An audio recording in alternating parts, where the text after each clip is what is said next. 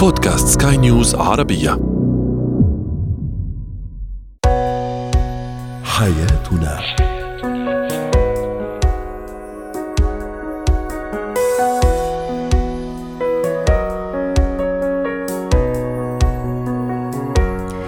مستمعينا الكرام أهلا بكم معنا إلى حياتنا فضاؤكم اليومي الذي يعنى بشؤون الأسرة وباقي الشؤون الحياتية الأخرى والذي يمكنكم الاستماع إليه عبر منصة Sky News Arabia dot com slash podcast وباقي منصات سكاي نيوز العربية الأخرى.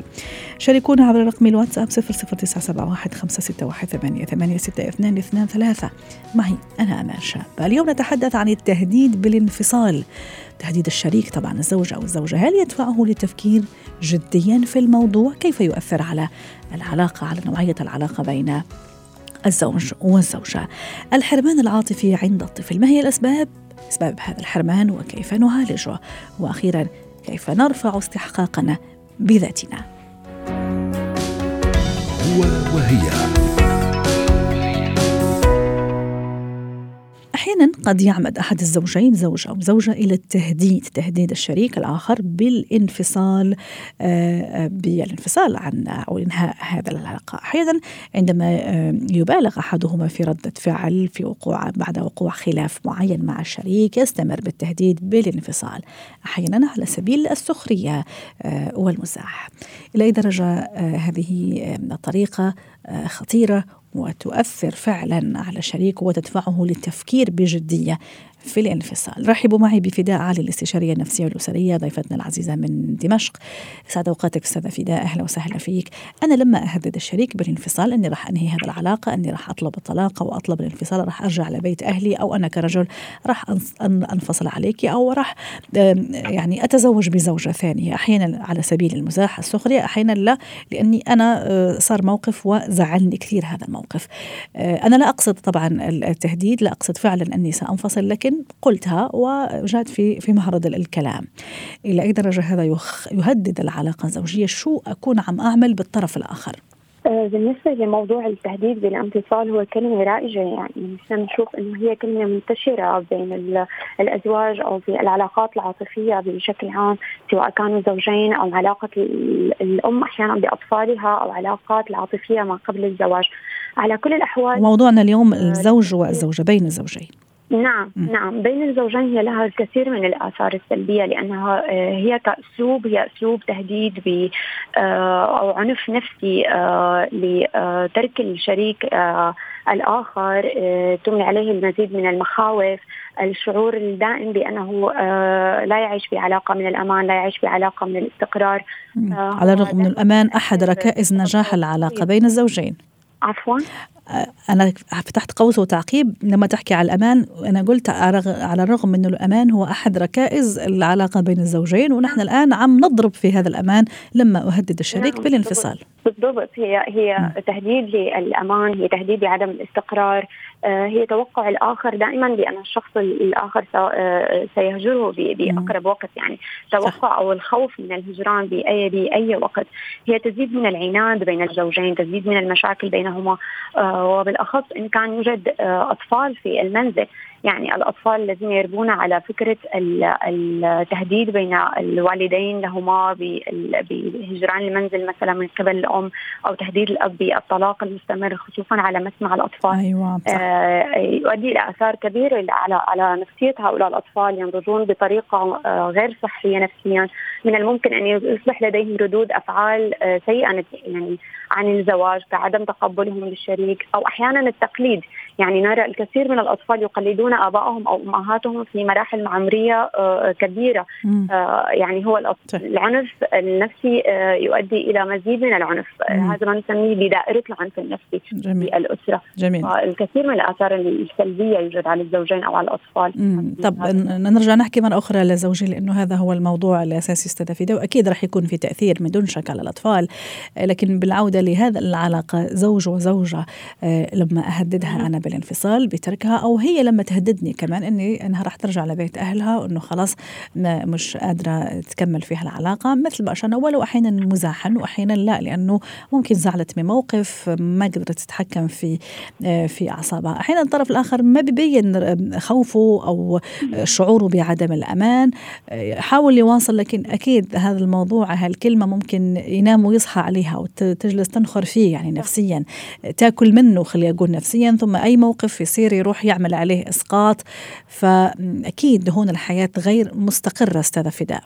أكيد هي غير مستقرة تشعر الآخر دائما بعدم الثقة بالنفس أو بالإهانة.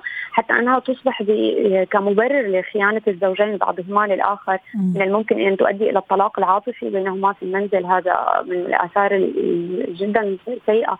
والطلاق العاطفي بسبب التهديد أو بسبب الخيانات أو آه، آه، بسبب البعد والمشاكل المستمرة بين الزوجين هو أمر شائع حاليا. آه، لأنه يقوم على أسلوب إن لم تعطني ما أريد فسوف آه، أجعلك تعاني.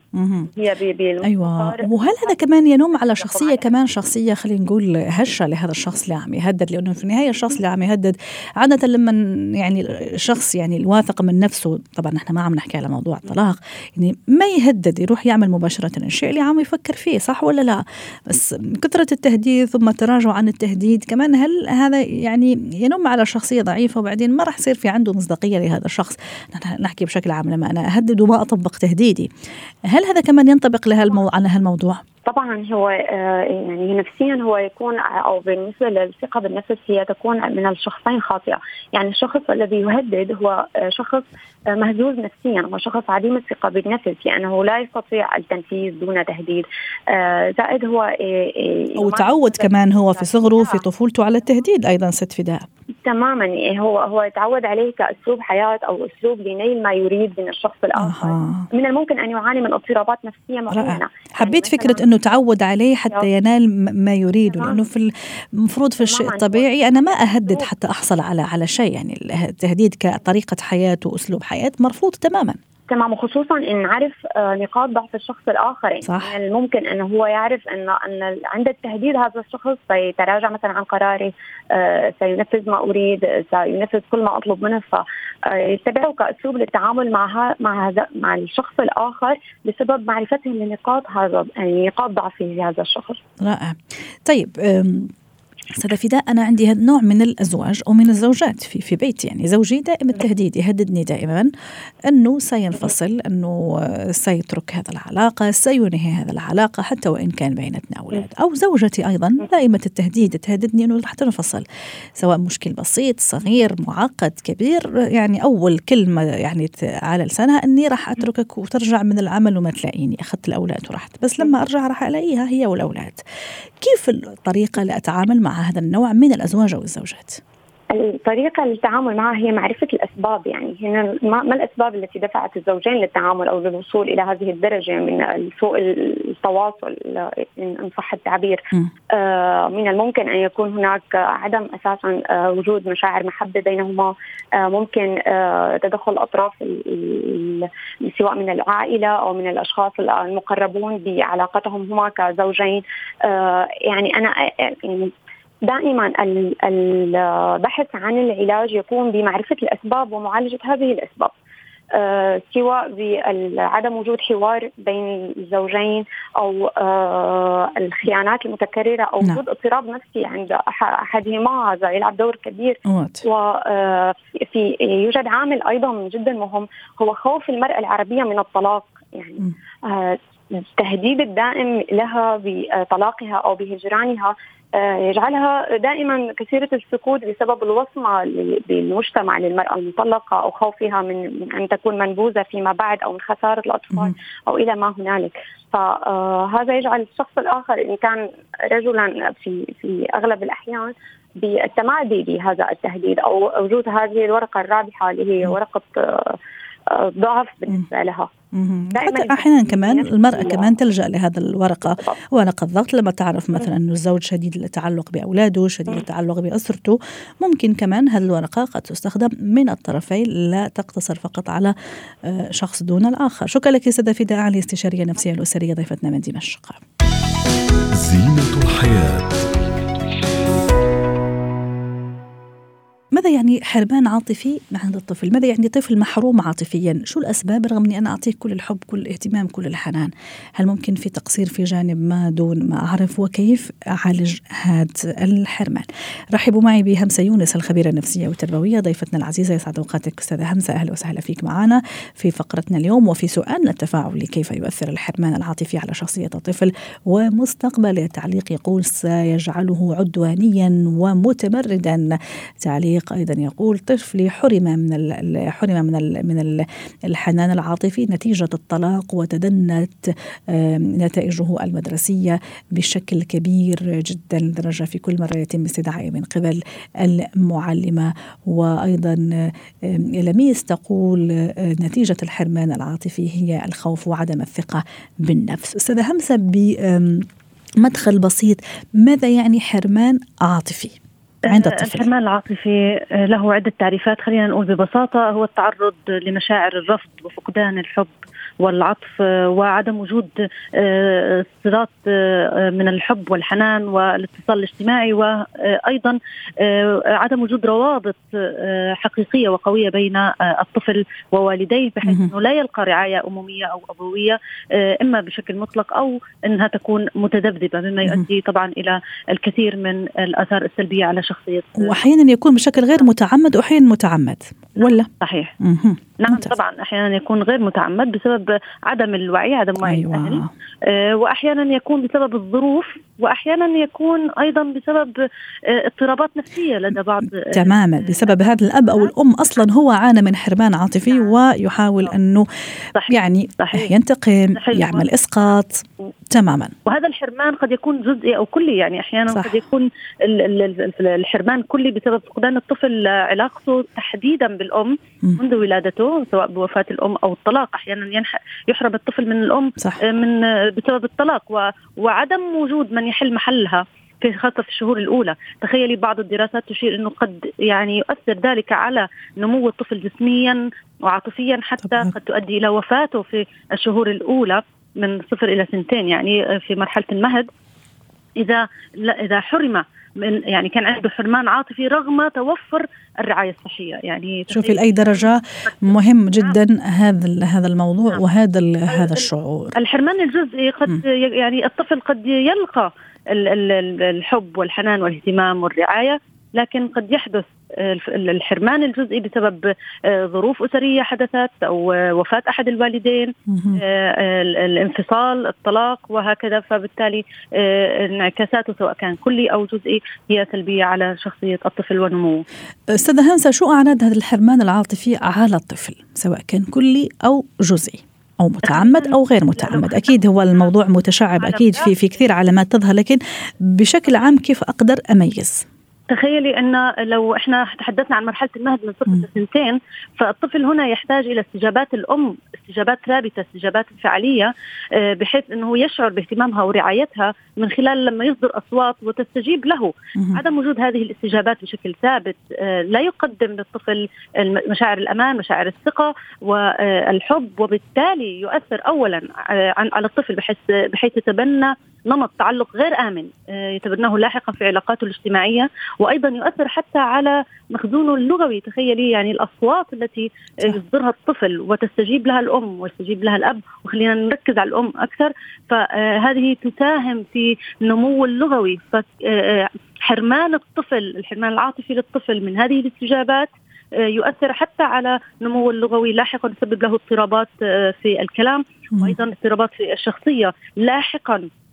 وعلى فكرة الحرمان العاطفي قد تبدو آثاره بعد الحرمان مباشرة وقد تظهر في مراحل عمرية متقدمة يعني مش لازم صح. بعد الحرمان فورا تظهر آه، آثاره صحيح صحيح آه، جميل أستاذة همسة إذا مثلا آه، نعم. حكيتي حضرتك على مرحلة المهد يعني من نعم. من من من صفر إلى اثنين سنة لما يبتدي يكبر شوي كمان أكيد في نعم. أعراض وفي وفي أي راح تظهر على هذا الطفل المحروم عاطفيا سواء في. سن المدرسة ولا حتى الطفولة المبكرة. شو كيف ممكن أقدر أعرفها مثل ما ذكرتي حضرتك في التعليقات تظهر مشكلات دراسية آه، انخفاض في المستوى الدراسي آه، سلوك عدواني مشكلات سلوكيه مثل السرقة والكذب. وفي هاي المرحلة الطفولة المبكرة والمتوسطة خلينا نقول من 3 ل 12 قد يلجأ الطفل إلى الكذب والسرقة دون شعور بالذنب. أه. وهنا هنا الأهل يعتبرون ذلك يعني إنه قلة أدب ويبدأون بعقاب الطفل بدلا من البحث عن السبب. أه، خليني أقول لك على حالة مرت علي بسبب الحرمان العاطفي أه، لأم من الأم لطفلتها لأن الأم الأم مرت بحالة وفاة والدها وأثرت فيها نفسيا وجلت يعني ممكن سنة كاملة وهي في حالة والدها يعني والد الأم أو والد الطفلة؟ والد الأم نعم والد الأم يعني هو الجد آه الجد م. فالأم كانت في حالة نفسية سيئة من اكتئاب وعصبية انعكس ذلك على تعاملها مع طفلتها في سنواتها الأولى من سنتين إلى أربع سنوات آه، آه، تقريبا تبنت سلوك عدواني تجاه الآخرين سواء كانوا أفراد أو حيوانات لدرجة أنها بدأت تقتل العصافير في منزلهم وترفع السكين على إخوتها آه، وهي عمرها ست سنوات. أوف يعني آه نعم. يعني تصرف عدواني وخطير حتى جدا. جدا جدا. والأم معترفة بأنها يعني كانت قاسية جدا. وهذه من أساليب التربية الوالدية السلبية التي آه تؤدي إلى حرمان عاطفي عند آه الأطفال. جميل. ودائما نقول الأطفال امانه في في في أعناقنا آه، ومسؤولية. شو ما كانت ظروفنا هم ما عندهم أي أي أي ذنب أستاذة همسة. طيب كيف أتعامل إذا حسيت إنه آه، معلش خليني بس أكمل هذا السؤال أستاذة همسة. كيف أتعامل إذا حسيت فعلا عنده هذا هذه العلامات اللي حضرتك اللي ذكرتيها لنا؟ الكثير من الأهل اللي عندهم وعي آه، يتداركون هذا الخلل الحاصل آه، باللجوء إلى مختص لمساعدتهم في تدارك هذا الخلل حتى لا يستمر معه في مراحل عمرية متقدمة لأنه إذا استمر في مرحلة المراهقة تصبح الأمور أصعب بكثير. صح. يعني يصبح المراهق متمرد آه، وشخصية غير اجتماعية. صح. وتصوري مراهق بتغيرات اللي نعرفها كلنا بلس حرمان عاطفي اللي جابيه إرث تبعه اللي جابيه من الطفولة. نعم نعم. حتى من الحالات اللي عندي حاليا مراهقة عمرها 12 سنة. يعني في بداية مرحلة المراهقة آه، بسبب وجود آه، زواج ثاني للأب. فالأب طبعا منشغل وقته آه، أكثر كان عند البيت الثاني. فالبنت لم تحصل على ما يكفيها من الحاجات النفسية من الأب. وهذا الآن انعكس عليها إنها تطالب أمها أنا أريد حبيب. يعني أوه. تخيل يعني أنا أريد نسأل الله الستر والسلامة ولدي علاقة بشاب مم. لماذا مم. بسبب وجود حرمان عاطفي آه، يخص الرعاية من مم. الأب صحيح وهون يعني آه، تدخل الأهل يعني كثير كثير ضروري وكثير آه، مهم نعم. نعم. حتى أطفالنا ما يضيعوا منا يعني ما يضيعوا منا أستاذة همسة شكرا لك همسة يونس الخبيرة التربوية ضيفتنا العزيزة وأتمنى لك أوقات سعيدة مهارات الحياة ماذا يعني رفع الاستحقاق وما علاقته بالثقة؟ الثقة بالنفس وشو أهمية أنه استحقاقي بذاتي يكون دائما في سقف عالي يكون دائما مرتفع. رحبوا معي برزان الكيلاني مدربة مهارة حياة. تسعد أوقاتك رزان أهلا وسهلا فيك. شخص نقول عليه أنه استحقاقه بنفسه كثير عالي أو سقفه عالي جدا. هل هذا يعني أنه واثق جدا بنفسه؟ ومن وين جاب هذا الاستحقاق العالي؟ هلا مو شرط. هلا في ببعض الحالات لما يكون الشخص عنده ثقة بنفسه حقيقية آه، أو ثقة بالنفس صحية نعم بيكون عنده شعور عالي بالاستحقاق لأنه آه، شعوره بالاستحقاق بصير نتيجة. ولكن في أفراد عندهم شعور عالي بالاستحقاق أو الأحقية بمعنى آخر فبتلاقيه آه، عنيف وبياخذ حق غيره والى آخره. فإحنا اليوم نركز على الجزء المعنى الصحي من أيوه والإيجابي. ورغم إني كمان كنت راح أسأل الموضوع علاقته بالغرور بالشوفة الحال نعم. شوي. هذه نخليها لآخر اخر اللقاء. تفضلي إيه. نعم. هلا لما الإنسان بيحكي مع نفسه أو زي ما حكينا بالحلقة السابقة إنه الشخص بترجم الأمور أو الأحداث في حياته بالنسبة لعقله بأسلوب صحي إيجابي واقعي يعني بدون ما يهدم نفسه وبدون ما آه، يكره نفسه في الآخرين بصير النتيجة الطبيعية أن تفاعله مع الآخرين سليم. يعني فوز فوز على الطرفين. فبالتالي هنا الاستحقاق بصير نتيجة متوقعة أو آه، طبيعية. يعني بالتالي لما هو بيسعى بياخذ نتيجة جهده. لما هو بيدرس مثلا أو بيرفع علمه أو بيستثمر بمشروع بعد ما يدرسه إلى آخره وبينجح. بالتالي هو بشعر بالاستحقاق إنه هو ماخذ الإشي اللي سعى لأجله. فايش بتحبي هلأ نحكي الخطوة الثانية؟